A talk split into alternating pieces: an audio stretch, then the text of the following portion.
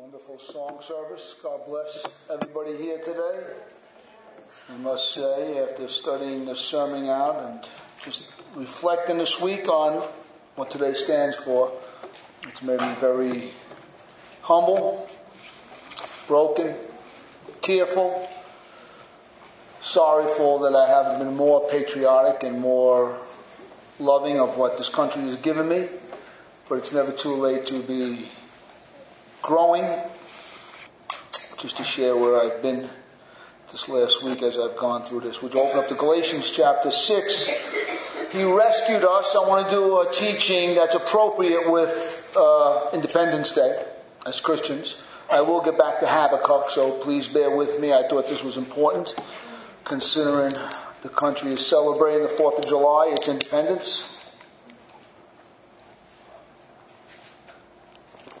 I will read Galatians 1, verses 1 to 6.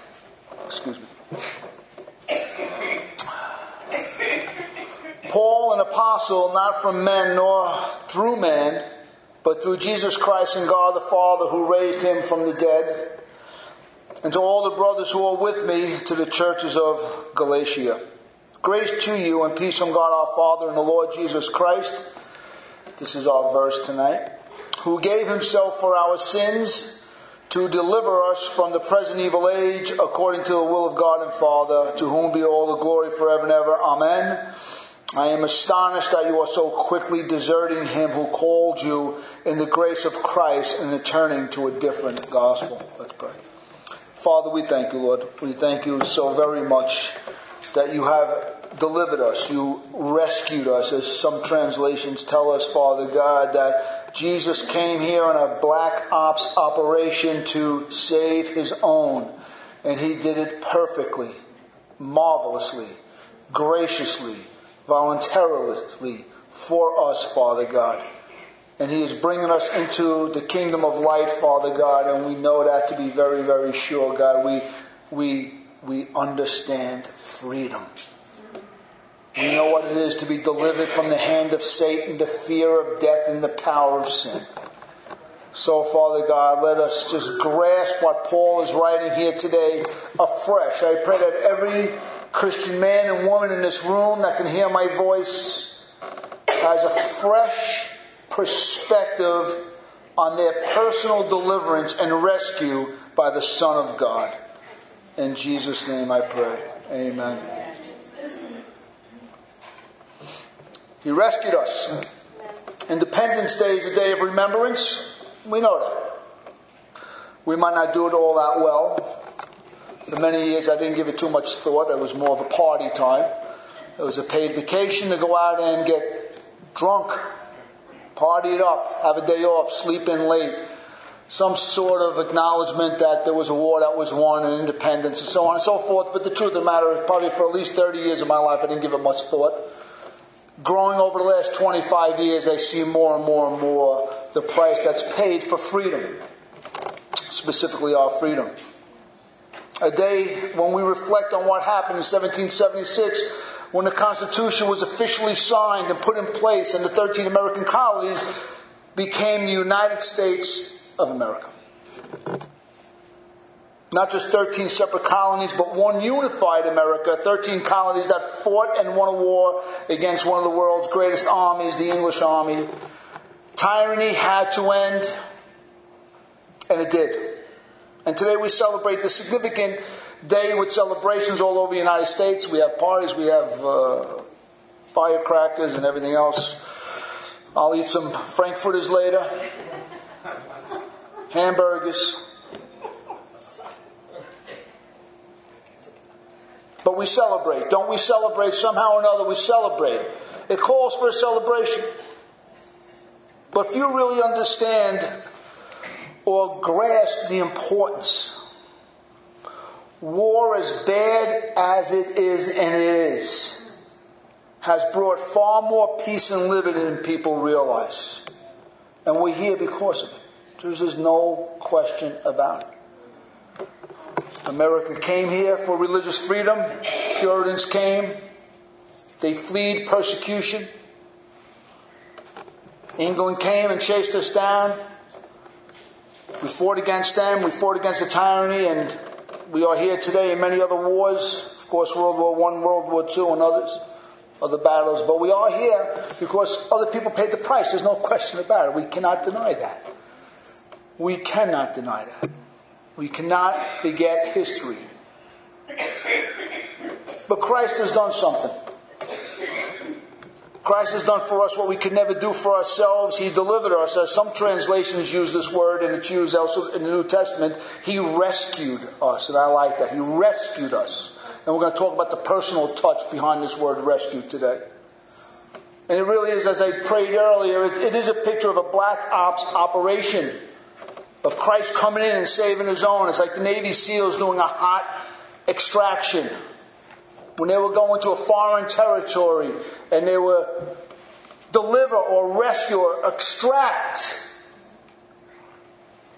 an American held captive. And nothing will stop them until mission is what?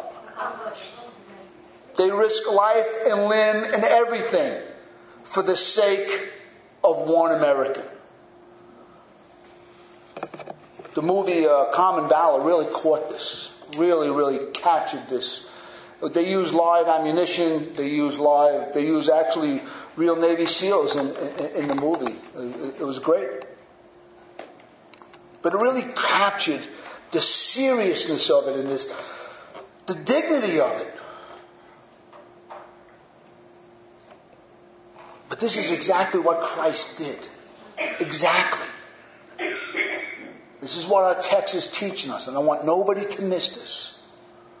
Christ came into a hostile land to deliver from hostile enemies, to go into a hot extraction, and to save his own. Satan, as clever as he is, did not fully understand what was happening when that child was born. He knew God was up to something. He tried to kill the child through Herod, but he could not. He tried to get him into temptation in the wilderness, but he could not. And remember something about the temptation when he tempted the man Christ Jesus in the wilderness. Satan has never lost the battle of temptation. Ever. He took down Adam, he took down Eve, he's taken down every man that ever walked this planet. Every man, woman, child has never stood up against the temptations of Satan except the Christ. Something happened on that day in the wilderness where Satan knew that the strong man was bound up. As Jesus says, how can we steal the strong man's goods if you don't first bind up the strong man. Many theologians believe it was in the desert that he started binding up the strong man. When he took every temptation that has taken down men before him to be great, Christ beat him down. But yet, Satan really, really believed he won something great when the Son of God offered up his spirit and he laid in the tomb for three days and he thought, now I got him. Little did he know. It was on that day that he fell like thunder from heaven. It was over resurrection day. Christ lives, and as we sing all the time, so can we mission accomplished. It's accomplished. Paul in our epistle today is dealing with a similar circumstance. The Galatians, like many Americans today, who don't know the significance of independence uh, and take it for granted. They don't understand that, that it was paid for. Paid for by people we don't even know.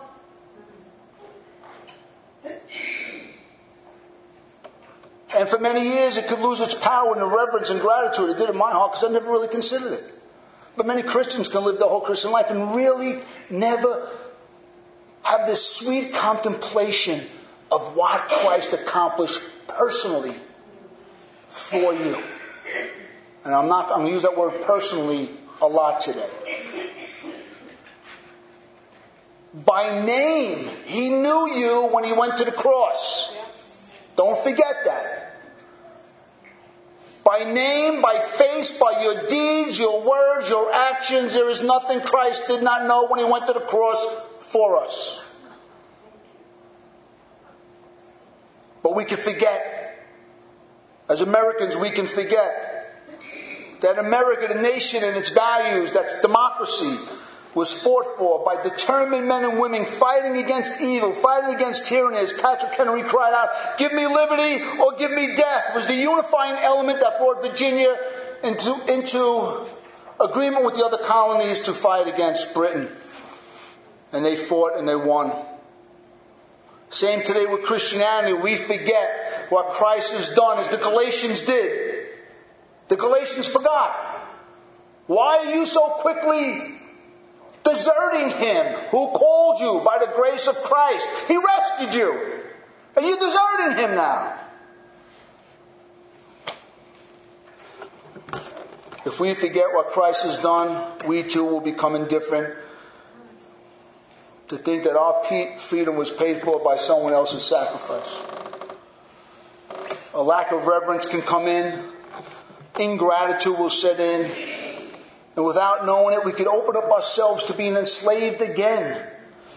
Like Patrick Henry cried out, Paul cried out, he says, It is for freedom that Christ Jesus set you free. Stand firm, therefore, and do not submit again to a yoke of slavery. We take it for granted. We, we think I'm saved. I went to church. It's okay, right? No one's going to, I'm not going to fall back into sin again. Satan has no rule over me. I'll, I'll just make it by. I'll just get by. And history repeats itself. Historically, the Galatians were forgetting what Christ had done, pure and simple. And the great freedom and the joy that he rescued them for, and he gave to them by simple childlike faith in his crosswork at Calvary. They were rescued from darkness and the power of sin and Satan. They were brought into the kingdom of light. They were deserting him now for some strange gospel. They were starting to follow some kind of strange teaching, this teaching this mixture of Jewish law and circumcision and faith in Christ. Paul calls it a desertion. It's Jesus and nothing. They had learned that salvation and all its blessing, peace with God, justification, the Holy Spirit, the joy, the hope, the moral strength, the moral power to live with dignity as men and women created in the image of God is by grace alone, through faith alone, in Christ alone, to the glory of God alone. There's nothing in there for law, rules, regulations, inventions, opinions. Nothing. But they were forgetting. So Paul writes his letter, and he writes in just verse 4 we have four, maybe five significant, and I'll get to them. Truths that we, we, be, we be well to adhere to and not forget. We need to seal it in our hearts and our minds. And please, these four truths are eternal truths and will glorify God forever for them. They never get old. It's not passe, it's not antiquated religion. It is the heart of eternal worship when we give God praise to his glorious grace forever. He died for our sins. We need to seal it in our hearts seal in our minds to ward off any antagonists who propose any other teaching contrary to Paul's gospel that saved us. And it's out there. If I can tell you what me and John went through this weekend, listen to people I love caught up in strange, strange doctrine. And it sounds clever, and it sounds liberating, and it sounds invigorating. It sounds like you're on the cutting edge. It's fool's gold. It's fool's gold. Simple childlike faith and a simple devotion to Jesus Christ while we live on earth, being sanctified by grace until we go home and be with Him, that is a powerful life. That's true freedom. I want to speak about four, maybe five. See if I get to the fifth one. The first one in verse 4 it says, He gave Himself. Remember, Paul is bringing back the Galatians from this strange teaching of a mixture of law and grace to the gospel he first preached to them. The gospel that saved them. The gospel that took them out of darkness and into light. The gospel that gave them hope. They did nothing. They went to the market one day. There's a strange Jewish philosopher in the corner of the market. He's preaching about this dead man that was raised again for their sins and, and for their justification. And they heard and they believed. And they received the Spirit of God. They received redemption just by hearing the message. They did nothing but show up one day and buy their bread and get saved. That's what happened. So powerful was that this church, they thought the gods had come down. They thought Zeus came down and they ran out and they started worshiping Paul and Barnabas, sacrificing to them. That's how powerful it was. They got saved. There was healings. Paul went, preached somewhere else. Other people came in and said, don't listen to Paul. He's not an apostle. And they started deserting the true gospel. They've forgotten. Paul, before he gets into his letter, he reminds them of this first truth of the gospel. He gave himself. Paul reminds his readers of the self voluntary sacrifice of Christ. This loving act of voluntary element can never ever be forgotten because it highlights God's whole attitude towards them and towards us today. It is the work of God. Triune in its efforts, Father, Son, and Holy Spirit, selfless in its approach and perfect in its accomplishment. He gave Himself. No one ordered Him. No one told Him. He took the cross upon himself to pay the penalty of sin. And they received that, and now they were deserting it. They were forgetting the raw power in that one statement.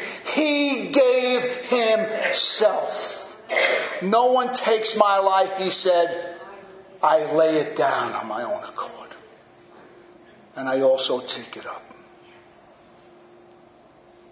The Galatians needed to go back again and be fixated on this one truth.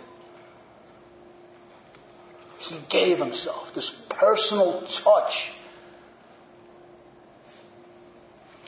I ask you today do you contemplate, do you realize the personal touch of Christ? Are you still in the, in, in the mindset that Christ came and died for us? Which he did? Are you thinking it in some sort of uh, just a corporate that Christ came and died for this, this, this group of faceless people? No. When Christ gave himself, he knew he was going personally for the Galatians themselves and you and me. They needed to fixate themselves on this truth again. It would naturally elevate their affections towards Christ and elevate their contemplation, this sweet contemplation of Christ and his selfless love. You see, law keeping, a works righteousness people are busy doing things, trying to stay one head, one step ahead of the law, trying to outrun the commands of the law. But grace keeps people busy thinking about their dying Savior who selflessly gave Himself. That term, that truth is what changes a sinner from the inside out. He gave Himself. All the law keeping, you can run, you can try all you want. It's amazing how God He always sends people my way. I'm here, I'm meditating on this, I'm into it. I'm into it. And my neighbor, who I like, a nice man, Hindu man, stops me in the corner and he starts talking to me about living in the center. He's living in the center. And he pictures life as a spiral. And on one side is the good and one side is the evil. And, and how you have to keep it's like waves going around. By now I'm lost. but I'm being nice. He's a nice gentleman. He's a nice guy. And and, and so, so how you doing in there? Are, are, goes, that's the thing. He's, you got to get to the center. I said, how you doing? He didn't have an answer for that. I guess he was doing okay. But here's the point. He's trying to keep himself where? In the center. All I got to do is say, Jesus, thank you. You're my center. You're my everything. I just, you finished the work at Calvary. You gave yourself for Brian Martin, for those rotten, stinking sin of those horrible teenage years, every stinking, solitary one of them. Every sin, everything I'm ashamed of, all the guilt attached to it. I tried to run it away. I tried to drink it away. I tried to smoke it away. I, just, I didn't ever want to think about it. And through one act of childlike faith in the Son who gave himself for me, erased, gone forever. Hallelujah. I don't have to keep myself in a state of suspended animation, trying to work myself and keep myself in some kind of happy place. I can be sad now and still praise God. As a matter of fact, I can have a, a, miserable day and still praise God. I don't have to say, I blew it. I'm trying to juggle myself into the center. How do you do it? Many Christians are trying to maintain their relationship with God through religious gymnastics. They're trying to do things instead of just saying, every day, preach the gospel to yourself and say this. He gave himself for. That's it, until you go home. Don't try to figure it out why he keeps on forgiving you over the same sins constantly. Just remind yourself, he gave himself. Because that has the intrinsic power to change you from the inside out without trying to do anything. The Galatians were falling for the circumcision and these Jewish laws to try to keep themselves in the love of God, try to find themselves in a right relationship with God. And Paul says you're deserting him for a different gospel. Remember, he's saying the first and foremost truth, he gave himself.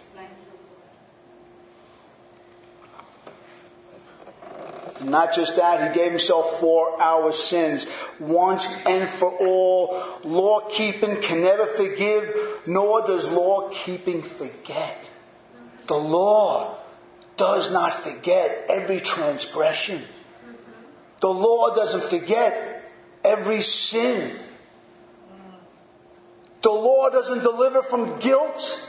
The law doesn't deliver from shame, and it doesn't give you moral power. The law says run but it gives you no legs. It says do, but it doesn't lift a finger.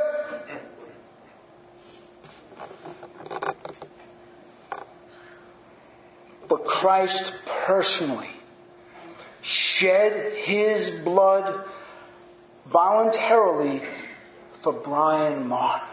If I was the only sinner and I only had three sins, he would have done it. If I had one sin, he would have done it. If I had a trillion sins, he would have done it. And please understand something. When Christ went to the cross, we are of the persuasion that he knew every personal sin and transgression that was going through his holy body on that day.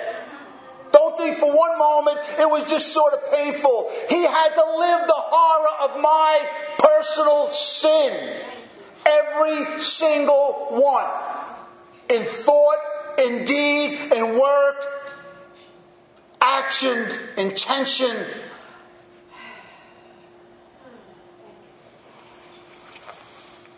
You might not think you don't understand the power of this.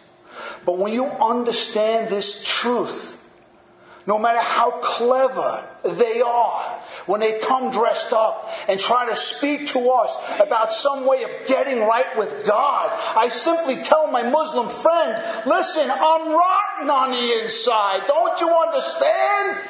I need grace. Only grace would do for my sin. That's it.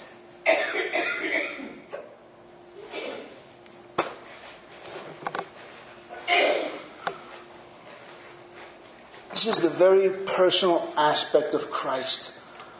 Being pierced for our iniquities, being chastised for our peace. I want you to really think that Christ personally understood every sin he died for on your behalf.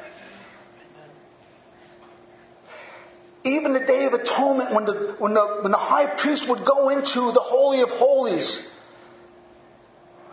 it was for the sins of omission, the ones they didn't even know about. It was to cover the ones they don't even know about. But guess who knew about them? Jehovah God knows everyone. Omission, commission, He knows them all. And just because we don't know it, doesn't mean He doesn't. And when Christ went to the cross, He suffered and died for more than you and I will ever know for our personal sin debt.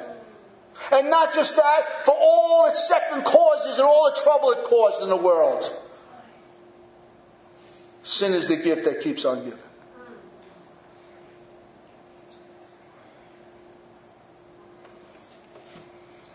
Witnessing to a young man going through a tough time in his life and he wanted what we had. His aunt had invited him into a church, Baptist church, very happy place. And he would go there because it made him feel happy. And so he, he I could see him striving to try to enter it. Going through a tough time in his life, he gave up. So I had to tell him, I said, listen, said, you came for the wrong reason. See those people happy? Do you know why they're happy? They're not happy because they came to God to be happy. They were rescued from their sin and the wrath of God. That's why they're happy. They weren't happy because they wanted to get away from a trouble in their life or run away from some consequences in their life. That might have got them into the church, but they stayed because their sins are forgiven when they found out that Jesus gave himself for them, and that's why they're happy.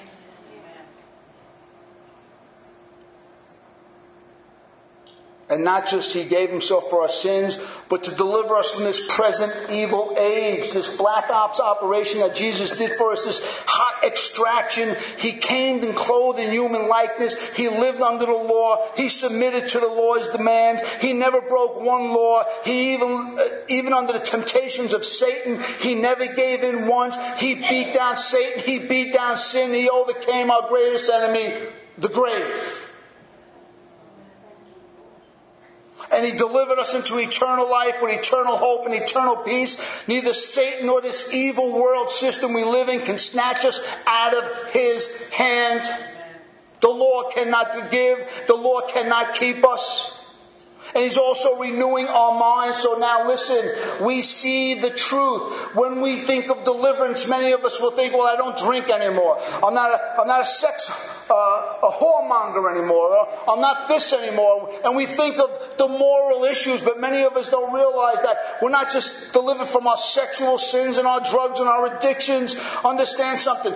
We have been delivered from intellectual darkness. Do you not know? If it wasn't for Christ, the light of the world, and for truth, we might be saying, oh yeah, maybe, maybe he is a woman. Maybe, maybe they are confused. Maybe, maybe they were born that way. We be saying that because we be in the darkness. No, they still need to be rescued. The world thinks that way because they're not rescued yet. They're still in the darkness, so they think like darkness. And the dark is getting darker and darker and darker. To think that I entertained the thought that this all happened! And out of mass chaos came an ordered universe. where the sun is tilted perfectly on its axis 90 million miles away from this giant star, and it's rotating in a way that life can just randomly happen.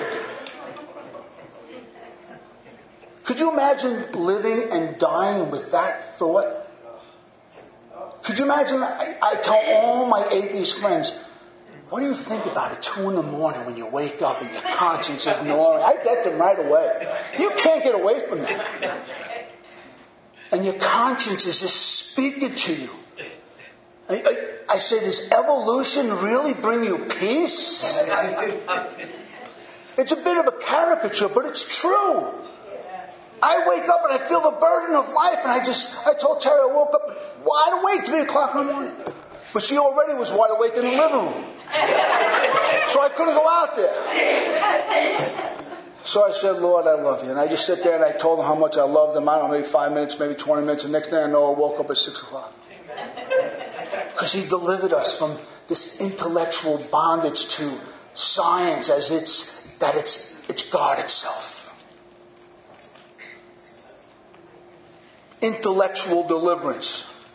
That now I know this absolute truth. I don't have to roam around. You know what the world is doing today? The world is doing, specifically America, you know what they're doing? The same thing Pilate said. What is truth? Like some air of arrogance, some, some sophisticated elitism. What is truth? Like some kind of, you know, it's, it's so ethereal, it's so out there, there's, there's no such concept. God delivered us from that that even though I failed the truth, I praise God that I know it. I know it. And though I can't live up to it all the time perfectly, I'd rather know the truth and fail than not to have known the truth at all. I go to a God of mercy and grace. An ultimate reality. People think we just sing about heaven. Oh, my friends, the Holy Spirit's not, the Holy Spirit is the guarantee of eternal life. The guarantee and the promise, the seal of a resurrected body. I don't come over here with a deep conviction because, well, it sounds good, it's better than every other religious book. I come here because the Spirit of God screams at me. That which is earthly cannot inherit the heavenly. And what is sown in weakness will be raised in power.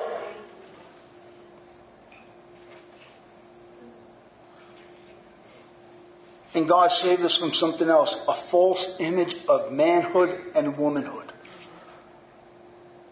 The world's running around, they don't know man and woman, they have no idea. And I'm not just talking about the transgender. Playing golf with a friend the other day, I was clear to my heart. It was like, oh yeah, the wife and the kid, they're in, they went to Europe and I, a seven year old child. And all you're concerned about is golfing and drinking? They have no idea that the world puts forth this weak, impotent image of a man. A man sort of like bound to lust and to greed and just having a good time.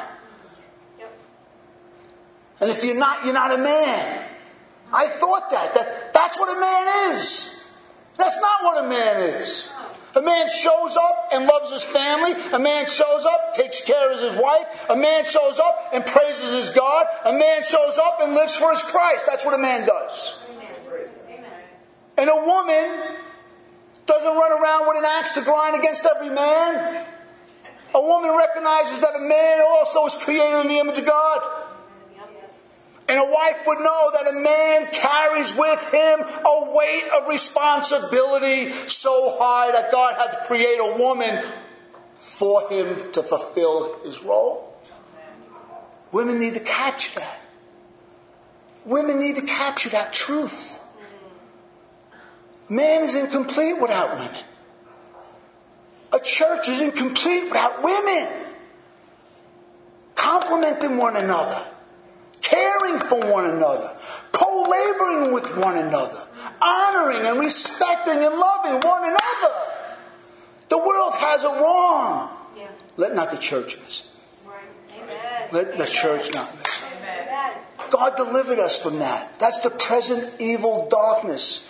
And if you don't think that's good enough, He's also saved us from the curse of the law. Do you not know that the law is binding on every human being that lives, that cuts the womb, is obligated to keep the law written in the Old Testament, whether they know it or not? Do you not know that that's going to be the very evidence, the book that comes in and condemns them at the end? When they think their good deeds are going to save them, they're going to find out their good deeds were nothing but filthy rags. Because Moses said so. Moses is going to condemn them. Not Christ, doesn't have to. Moses already condemned the world. The law came to show us sin and our need of a Savior. Christ has rescued us. He's freed us from this attempt of perfect law keeping, this attempt to keep us in the middle. He's freed us from guilt and shame and self righteousness and, and the pride attitude that, that comes from thinking you're keeping the works of the law. If it's not pointing to failure, it's pointing to pride and arrogance. The New Testament shows the law to be an oppression a burden too heavy to carry, Jesus says, Take my yoke. I'll show you how to fulfill the commandments by loving the command giver. Love him and you'll keep these. But if you're not loving him, it's a burden too heavy to carry. Too heavy. I'll show you how I kept the law perfectly because I came to do the will of Him who sent me and to see it through.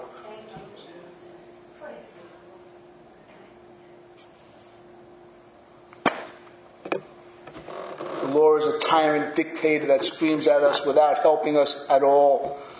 The whole human race doesn't realize it's under its demands, and so will we, but Jesus delivered us. He rescued us. He extracted us from law keeping and brought us into the kingdom of truth, freedom. We're sons and daughters now. We are not slaves to anything.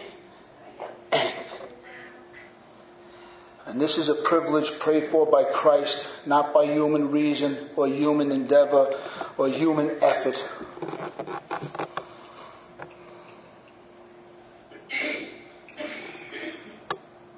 According to the will of God our Father. Fourth, the origin of our deliverance, this extraction, this rescue by Christ, lie in the heart and the mind of God the Father, period. His will was to bring home the prodigals, take the orphan, and give him a family. His will was that the Son would seek us out and pay for every transgression of the breaking of the law all to the will of God. And if God willed it, it will be done. No one thwarts God's will. No one trumps God's will. And the last one, verse 5. All to his glory, amen. See something to Paul, the summing up of human history of entering into eternal life was all to the glory of God's praise, His grace.